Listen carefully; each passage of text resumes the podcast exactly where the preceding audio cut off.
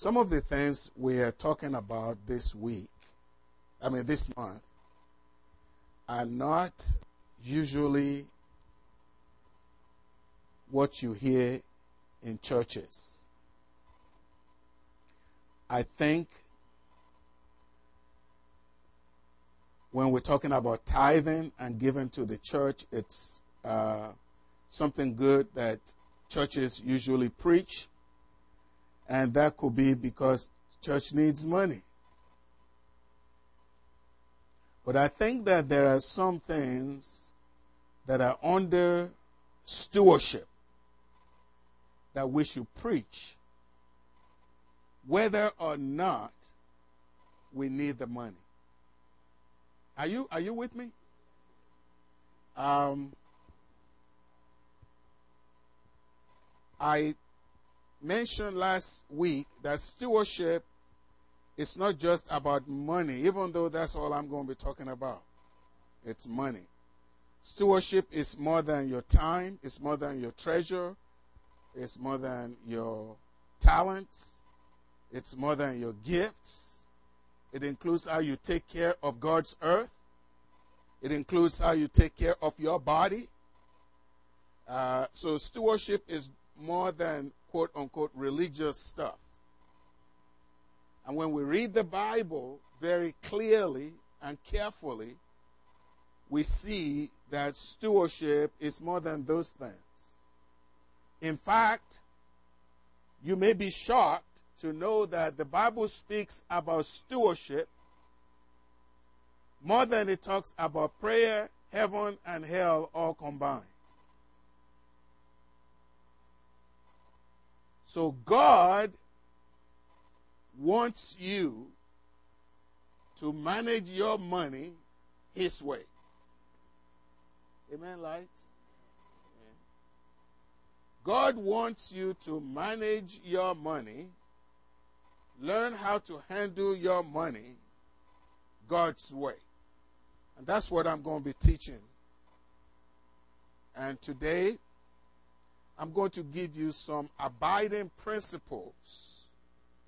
Some abiding principles of Christian financial management. Some abiding principles of Christian financial management. Now, I have to tell you that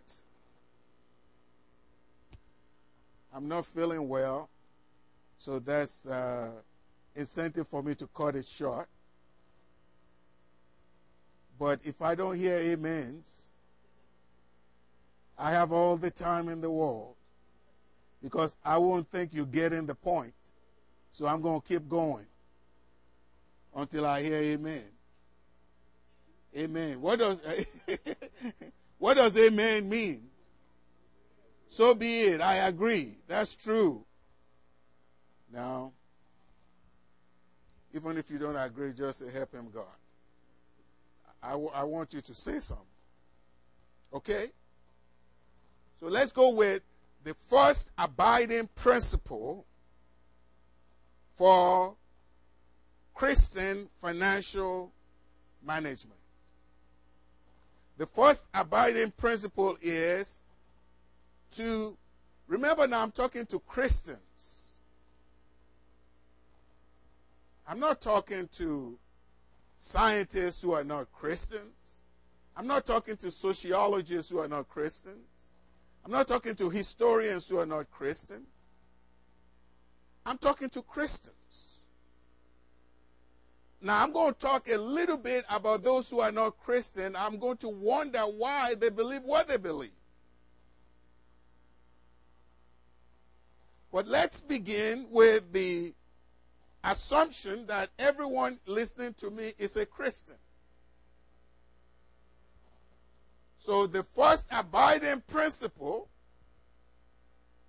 is you must believe that God created everything.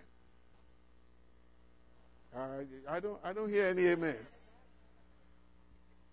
God created everything and he owns everything. Amen. Now, when we say God created everything, according to the Bible, in fact, the first verse in the Bible, if you have ever opened the Bible, you can't miss it. It says, In the beginning, God created the heavens and the earth.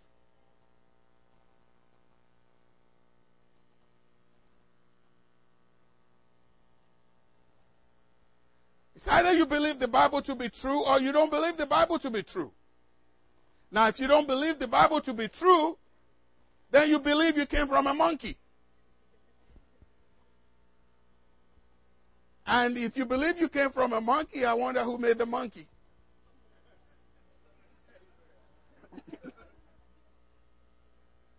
Isn't it really interesting that we believe ridiculous things, and then the things that seem to make more sense, we question? Now, how many of you think that my glasses just dropped from someplace? Nobody made this. Or yours, Ryan. It just dropped. You just found it. Nobody made the banana. The banana just came and God with the shape that it has and everything, just for nothing.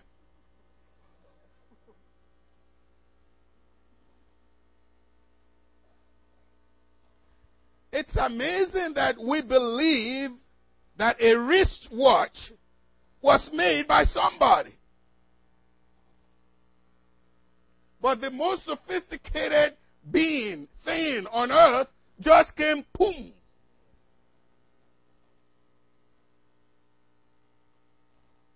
If you see a painting, wouldn't you believe somebody painted it?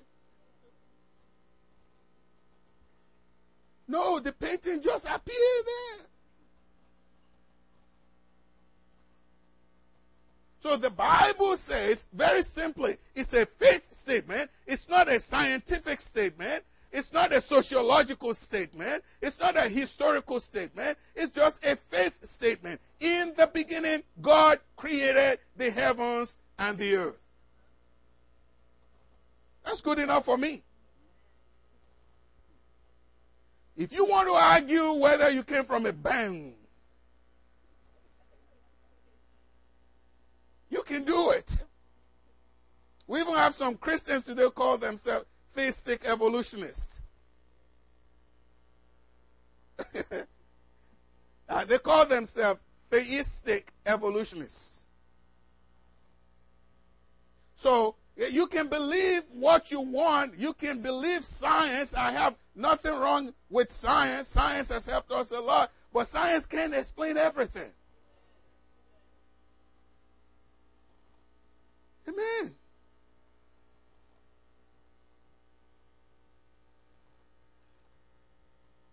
I have not seen any doctor or nurse that can explain to me how a baby's heart started beating.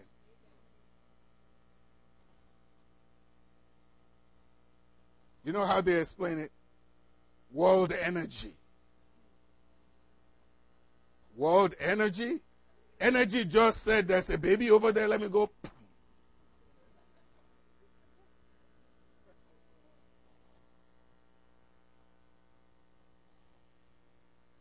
We see a beautiful house. We want to ask who the architect was, who was the contractor. But we see a beautiful human being and we say, boom. You just showed up. Let me leave scientists alone. Let's go to David. David said in Psalm 24 and verse 1.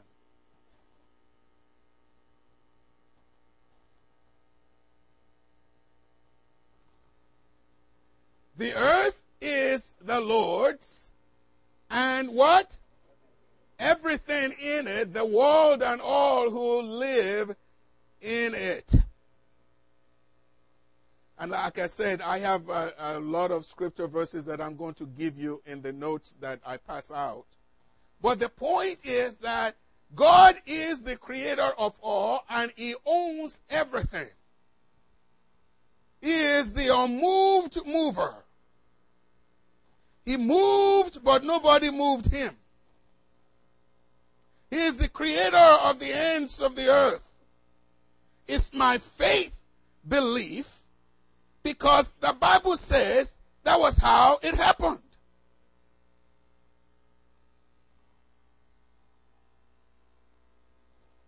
Over 2,000 years after that, somebody else tried to explain it, was, it happened differently. Now, if God created everything, and if God owns everything, the second principle is if you're going to be a, res- a responsible Christian financial manager, you need to recognize that you are not an owner, you are a manager. And God is not going to ask you to give Him an account of 10% of everything He gave you. God is not only concerned about 10%. God is concerned about how many? A hundred percent. So when you give 10% to the church, when you give 10% to God, God wants to know what you're going to do with the other 90. Amen.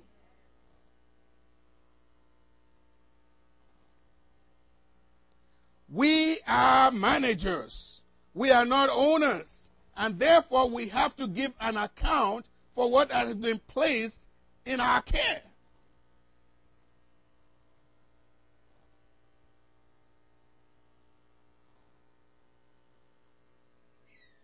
Amen.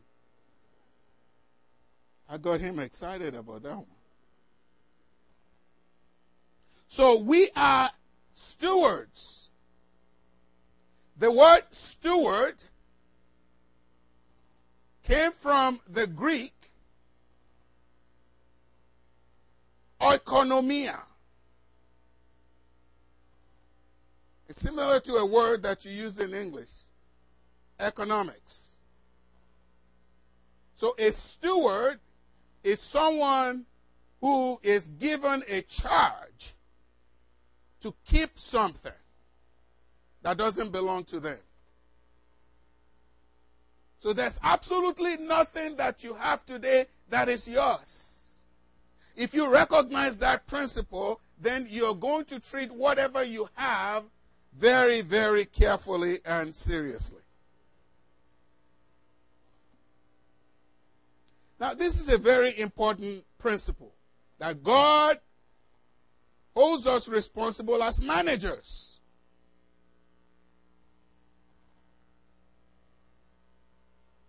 That means how you take care of your children, how you take care of your wife, how you take care of your husband, how you take care of your car, how you take care of your house, how you take care of your children, God is going to ask you for all of it. You have to give an account.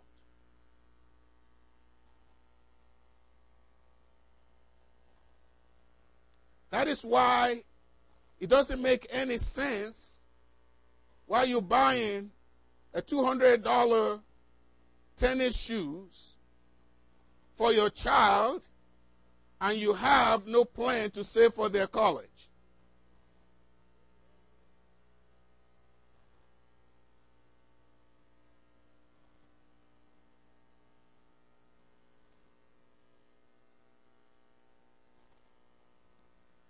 There are so many passages in the Gospel of Luke where God made it so clear that everything that He gave to us, He's going to ask us again, How did you do this?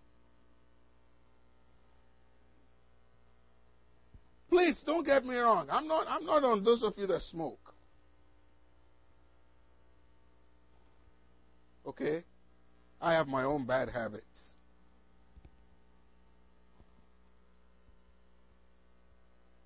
I don't even know why you say you're taking care of the body God has given you. Hallelujah. And you're smoking. messing that body up every day. Oh, you quiet now. I know I'm preaching when you're quiet.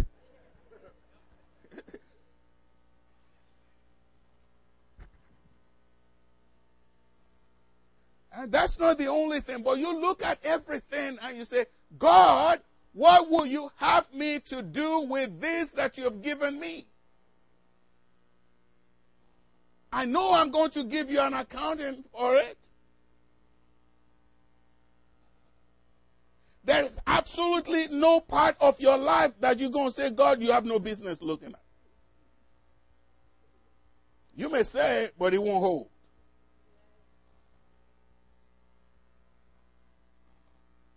Amen. You go before the judge, the judge Why did you do this? I, I don't know. I was insane.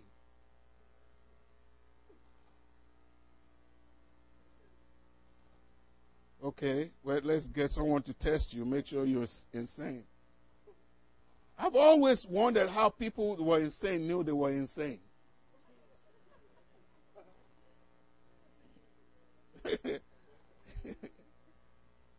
okay, let, let's, let's move on.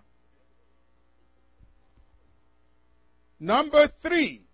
Number one is God is the creator of all and he owns everything.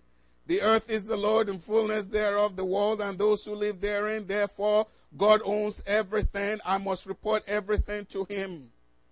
Number two, Christians are managers and not owners. I need to recognize that God has given whatever He has given to me to manage. Amen. It's not, it's not asking you to give an account for what He gave me.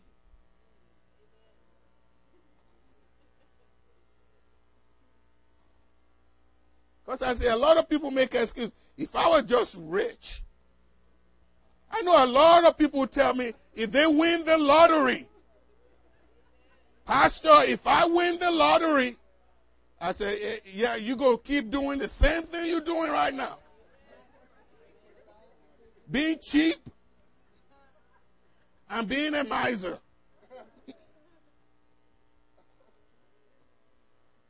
You have to recognize that what God gave to you, He wants you to manage it if they're not yours.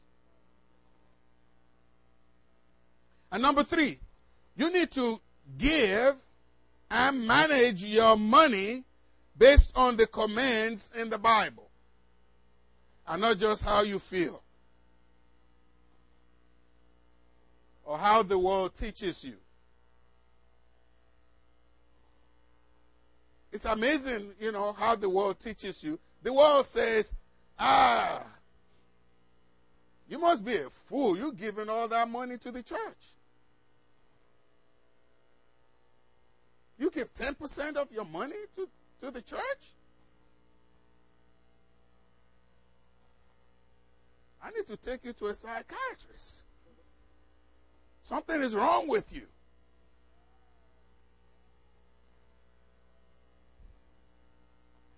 You have to understand that as a Christian, you don't live your life according to the way the world live their lives.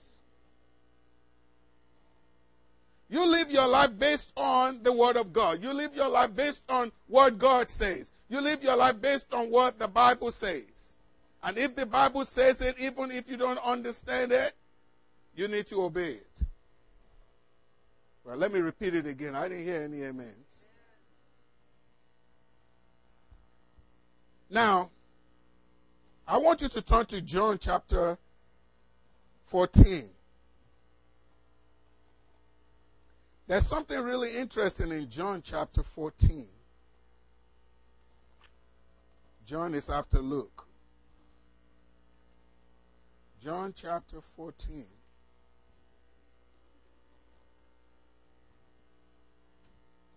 And I'm going to uh, read from verse 15 to 21, then I jump to verse 23. Listen, this is what Jesus was saying. If you love me, you will obey what I command. And I will ask the Father, and he will give you another counselor to be with you forever, the Spirit of truth. The world cannot accept him because it neither sees him nor knows him, but you know him, for he lives with you, and be, he will be with you. I will come to you before long. The world will not see me anymore, but you will see me because I live, you also will live. On that day, you will realize that I am in my Father, and you are in me, and I am in you. Whoever has my commands and obeys them, he is the one who loves me.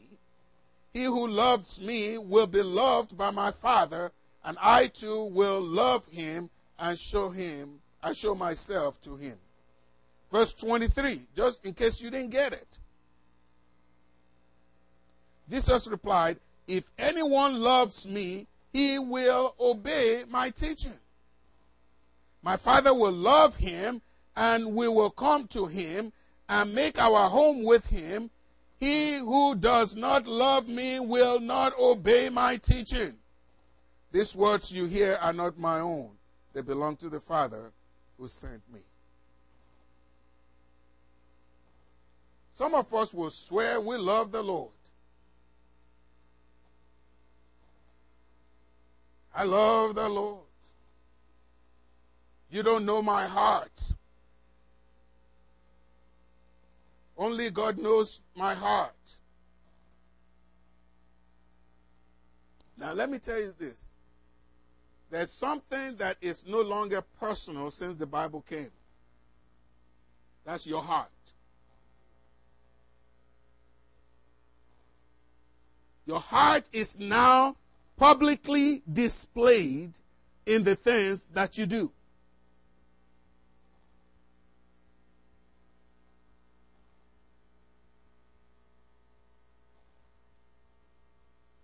If you love God, you will obey Him.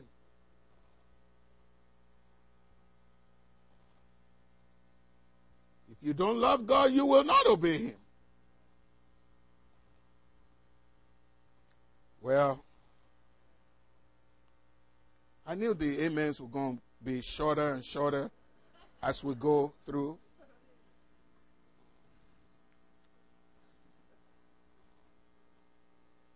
I told you it's, a, it's going to be a rough one today.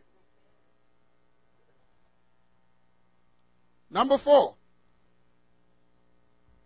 Every Christian ought to have a budget.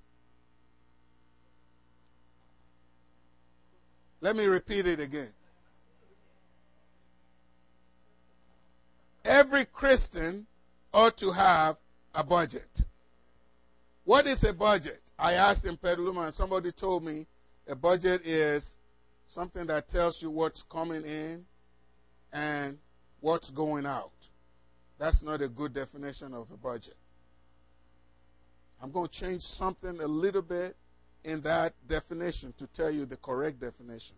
A budget is something that comes in, shows you something that comes in, and something that should go out. Not just what goes out. A budget is not something that you watch and it's a moving target based on how you feel. Do you know how we all get in trouble? By our feelings. Amen? I need to reward myself. Praise the Lord. I've been a good boy. I need to just, you know, yeah, let me, let me, let me, you know, bless myself. and blessing yourself is not in your budget.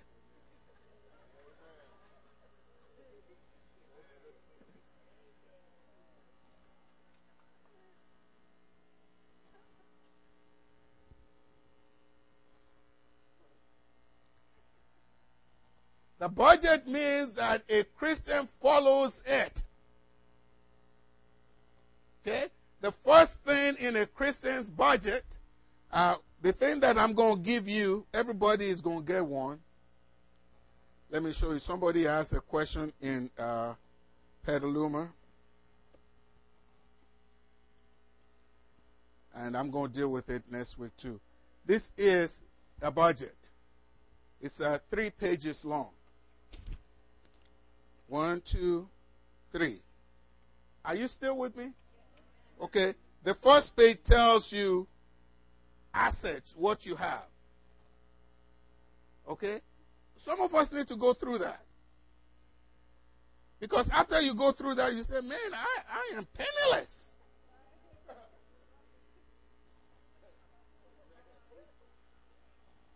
Especially if you're 40 something or 50 something.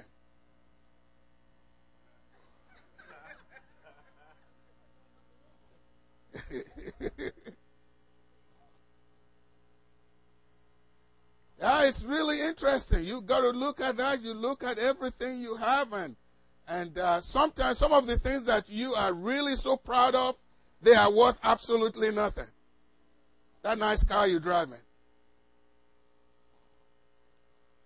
Yeah, everybody quiet now. It tells you what your assets are, and then it tells you what your liabilities are in your life. If your liabilities outweigh your assets, you're between a rock and a hard place.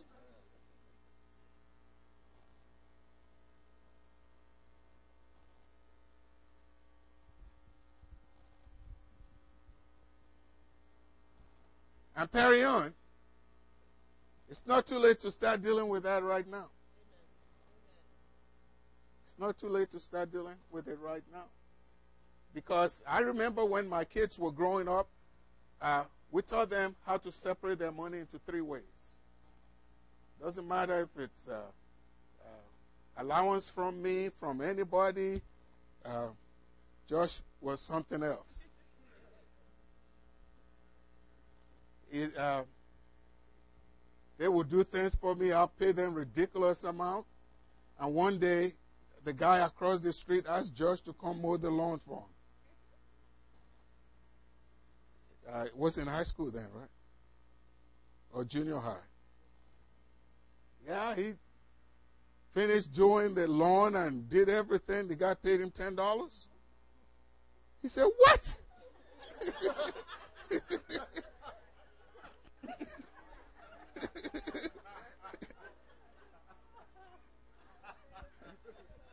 Say, he should have told me what he was going to pay before I did the work.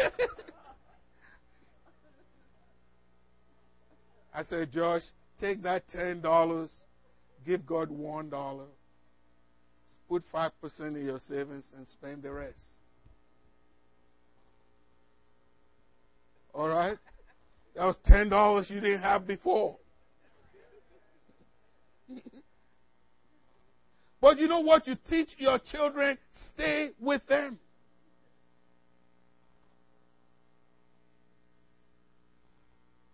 Now he's making ridiculous amount of money. And immediately the first thing he said was, Dad, how are we going to handle this? The way you've been handling it all the time.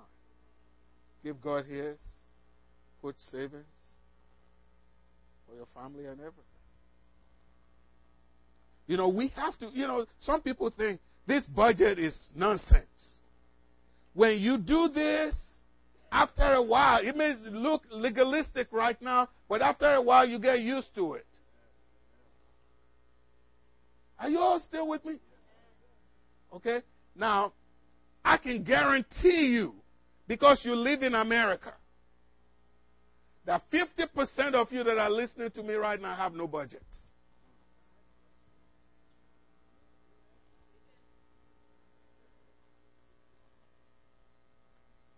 Hallelujah. Say, yeah. You know you don't have a budget when you're waiting for your paycheck.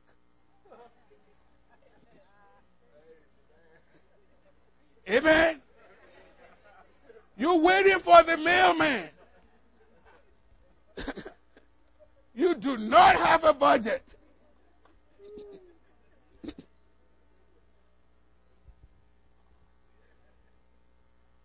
Now, after you've done your li- assets and liabilities, you come to your income, your take home pay for yourself and your spouse. Now, this is where it's really important for uh, men. Men. When it comes to budget, that's when you want to say, I'm the man of the house.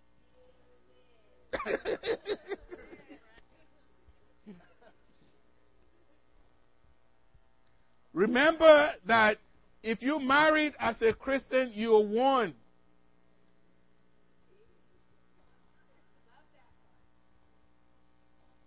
Amen. You're one. But please, man, I, I, I don't mean to be terrible. But please, don't be a parasite to your wife.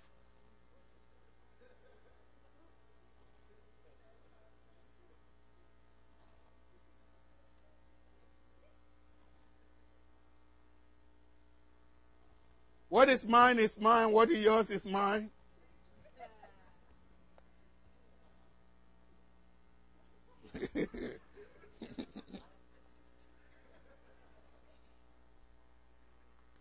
and ladies,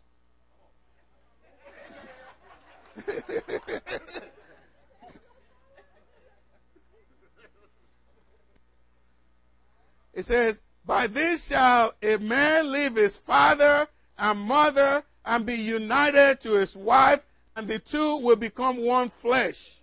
It doesn't mean they become the woman.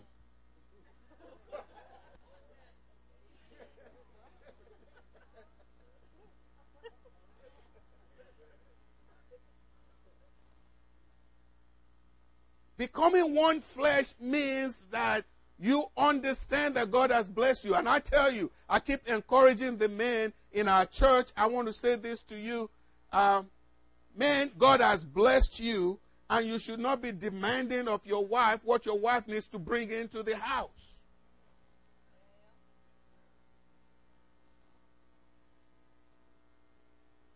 I can hear only a few men.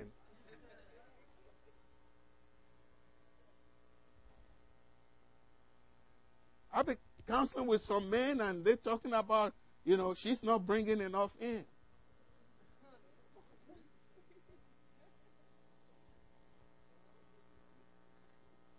God said you to take care of her.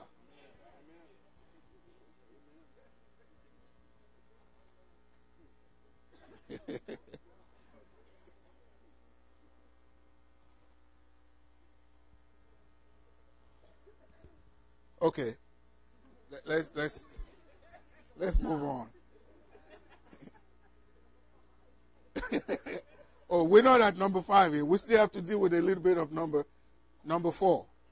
Okay, so uh, time we have about. Okay, please understand this. God wants you to save. Read the Bible. Savings was not devised by the U.S. government. Before there was ever a U.S. government, the Bible already said it is important for you to put something aside for the future. And little by little, money grows.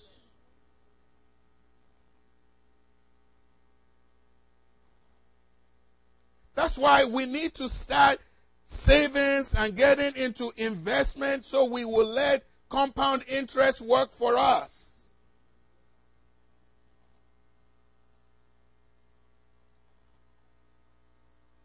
There was a song that said, I work hard for the money. That was the wrong thing. You need to let your money work hard for you.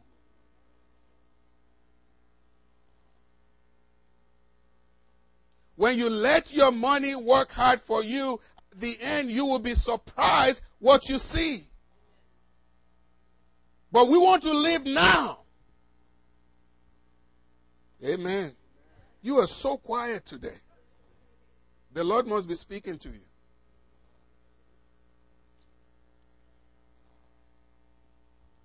Everybody should work towards putting aside at least three times what your monthly salary is as an emergency thing. Three times. At least. Amen, lights? Say, I've been working for five years, ten years, and I'm not there yet. Do you know why? You have too many credit cards.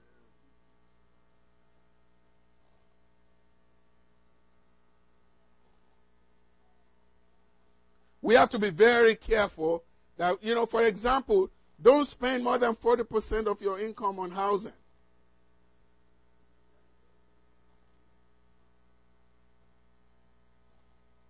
If you are, you need to cut, that's what they say in Nigeria, cut your coat according to your size.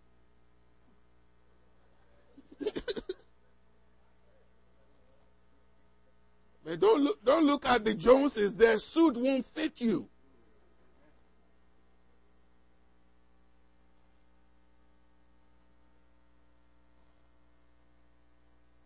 And the Bible tells us to live moderately so we are not going to get ourselves in trouble.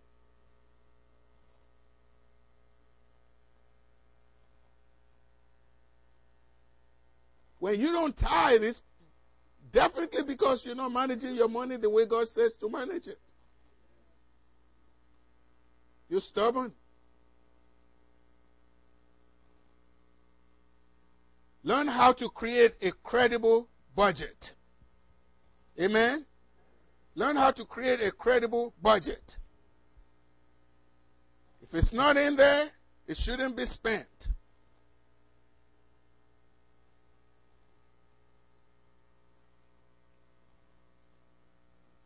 Include all needed insurance in your budget. I am shocked sometimes when I'm asking people, Do you have insurance on your life? Young people don't have life insurance. Even if you think you're going to live forever.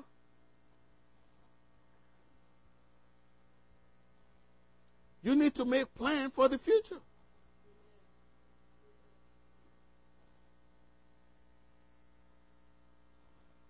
I wonder how many people live in apartments but have no apartment insurance.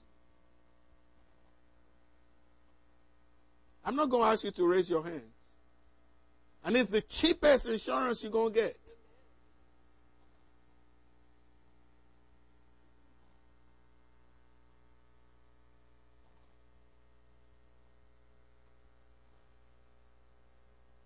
Include a plan for your future by contributing to your 401k on your job. I'm going to say something and don't throw stones at me.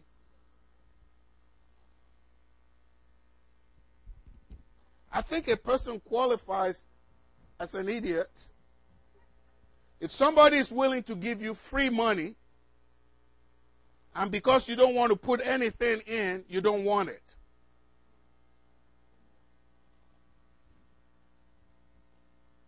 Many, many of you work for, uh, for companies that will put either match you 50 50 or give something towards your 401k and you're not taking it.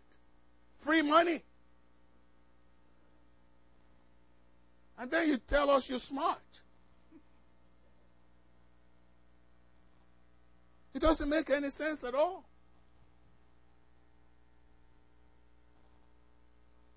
And especially if you live in the United States where all the money is being spent in Iraq and Afghanistan, and you put money in your Social Security, and when you try to get it out, they think you're begging for it.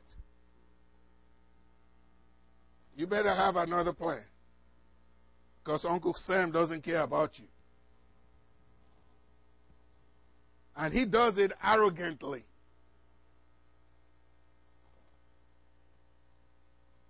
Do you know that he takes your taxes without asking you for it?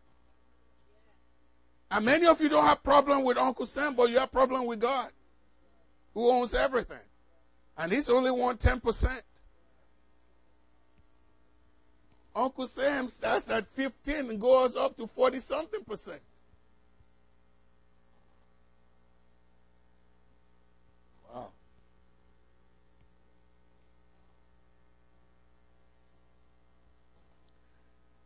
Number five. Now we're at number five. Use debt cautiously.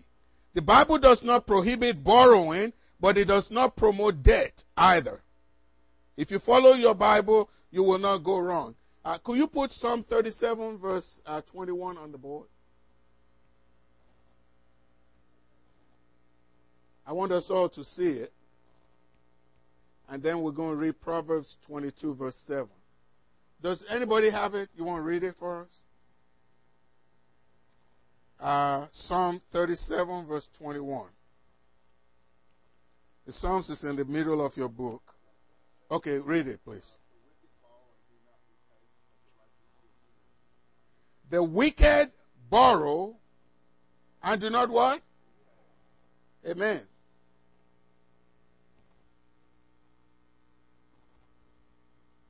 I want to tell you that uh, Christians should not file for bankruptcy.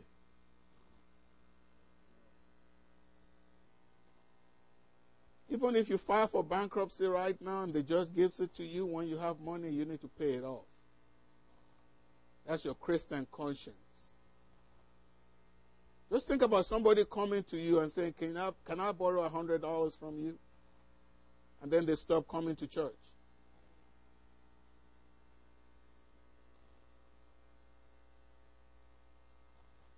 Yeah, you can say it means nothing to you, you know, I don't, you know, but you know. In fact, the Bible calls that person wicked. People who borrow and don't repay. And you move from one credit card to another credit card. Proverbs 22, verse 7.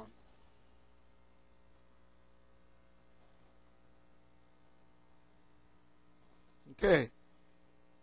The rich rule over the poor, and the borrower is a servant to the lender. The King James said it's a slave to the lender.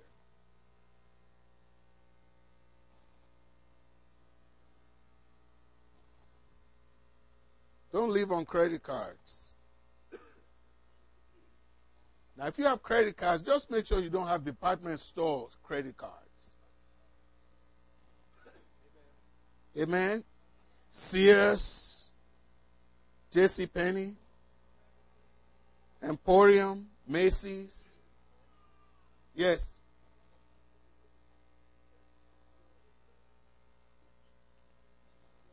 Yes.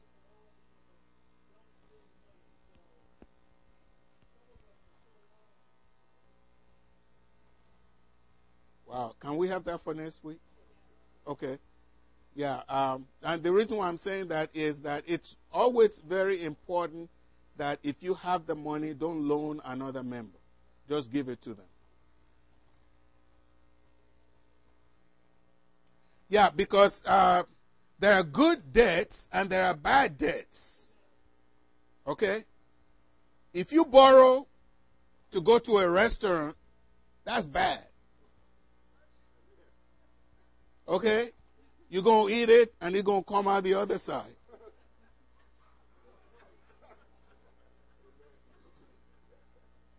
And you still owe money on it? That's ridiculous.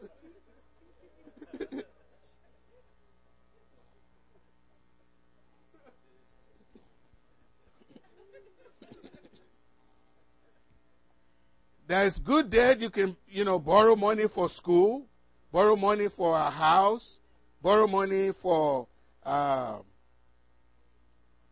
uh, depending on what the investment is, and you need to look at it very carefully. You can borrow money for some type of investment, you know, but uh, borrowing money for vacation, you're going to go to Hawaii and have a blast and come back home with a debt. And your budget shows vacation. So you should have been saving for vacation. You shouldn't borrow for it. In fact, borrow money to buy a car is a bad debt. Because when you leave that parking lot, your value of the, the value of the car has gone down. Okay? It's okay to buy your first car on credit, but after that, you should always pay cash. Drive the first one until it becomes dust. While you're saving for the other one, you're going, you're going, you're going to uh, drive. So uh, in the in the notes we have good debt, bad debt, things that you shouldn't really be borrowing money to do. Okay. Number six, set goals to pay off your loans, your car, your house, your student loans, your investment properties, and pay the higher interest rates off first.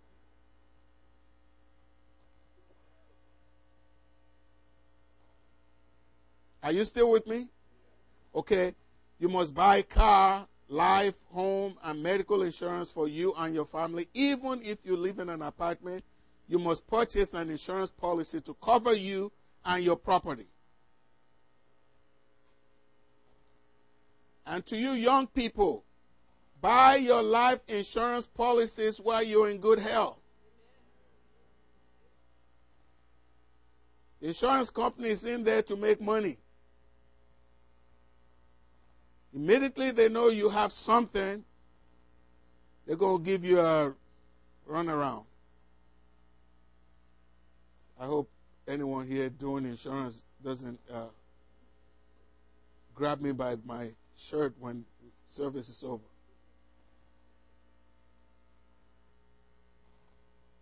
You need to invest. Everybody can invest. Investment is not just for rich folks. Investment is for everybody. How many of you here are in Nehemiah investment? Nehemiah investment. Okay.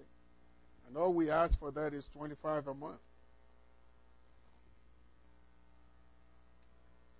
So you can you can invest even if all you can do is five dollars a month, you need to invest in something. Because what the investment does is provide a better future for you. Amen? Yeah, you can wear the best clothes right now. And you can enjoy it now. Later on, you'll be begging the person that's not wearing the right clothes right now. We work for food. Because you're not taking the future seriously. You need to do it.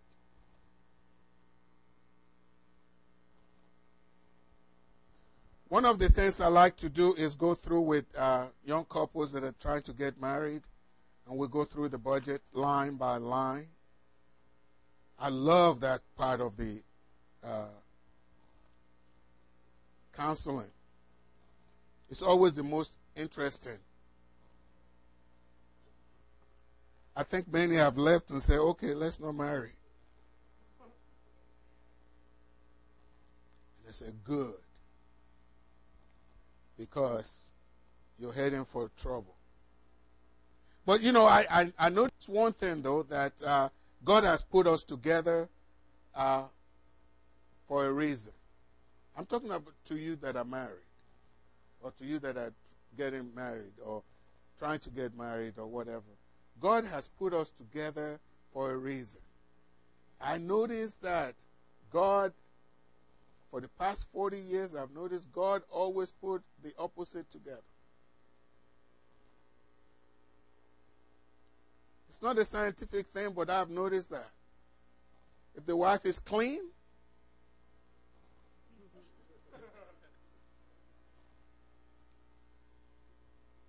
Amen. You can eat on the floor that Frida vacuums. Three times, you know, sometimes she does it more than three times a day, you know. And me? Praise the Lord. I use being busy as an excuse. I'm just busy. So everything is, I'm throwing it and she's picking it up.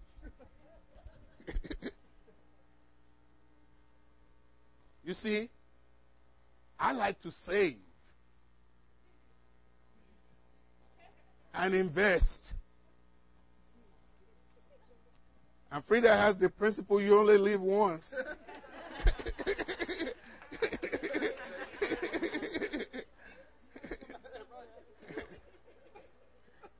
I say, yeah, but when you're with me, you're going to live more than once. you're going you're going to prepare for the future. If one is always on time, the other one is always late. That's why you are a helpmate for the person. Praise the Lord. Okay. Uh, next week we will end this series and I'll stop boring you with this. But this is very important, and I think it's important that we Christians understand that God God doesn't want you to be poor. Okay, don't use that excuse at Village Baptist. Blessed are the poor, no, in spirit. Okay, finish that line. Blessed are the poor in spirit. Okay?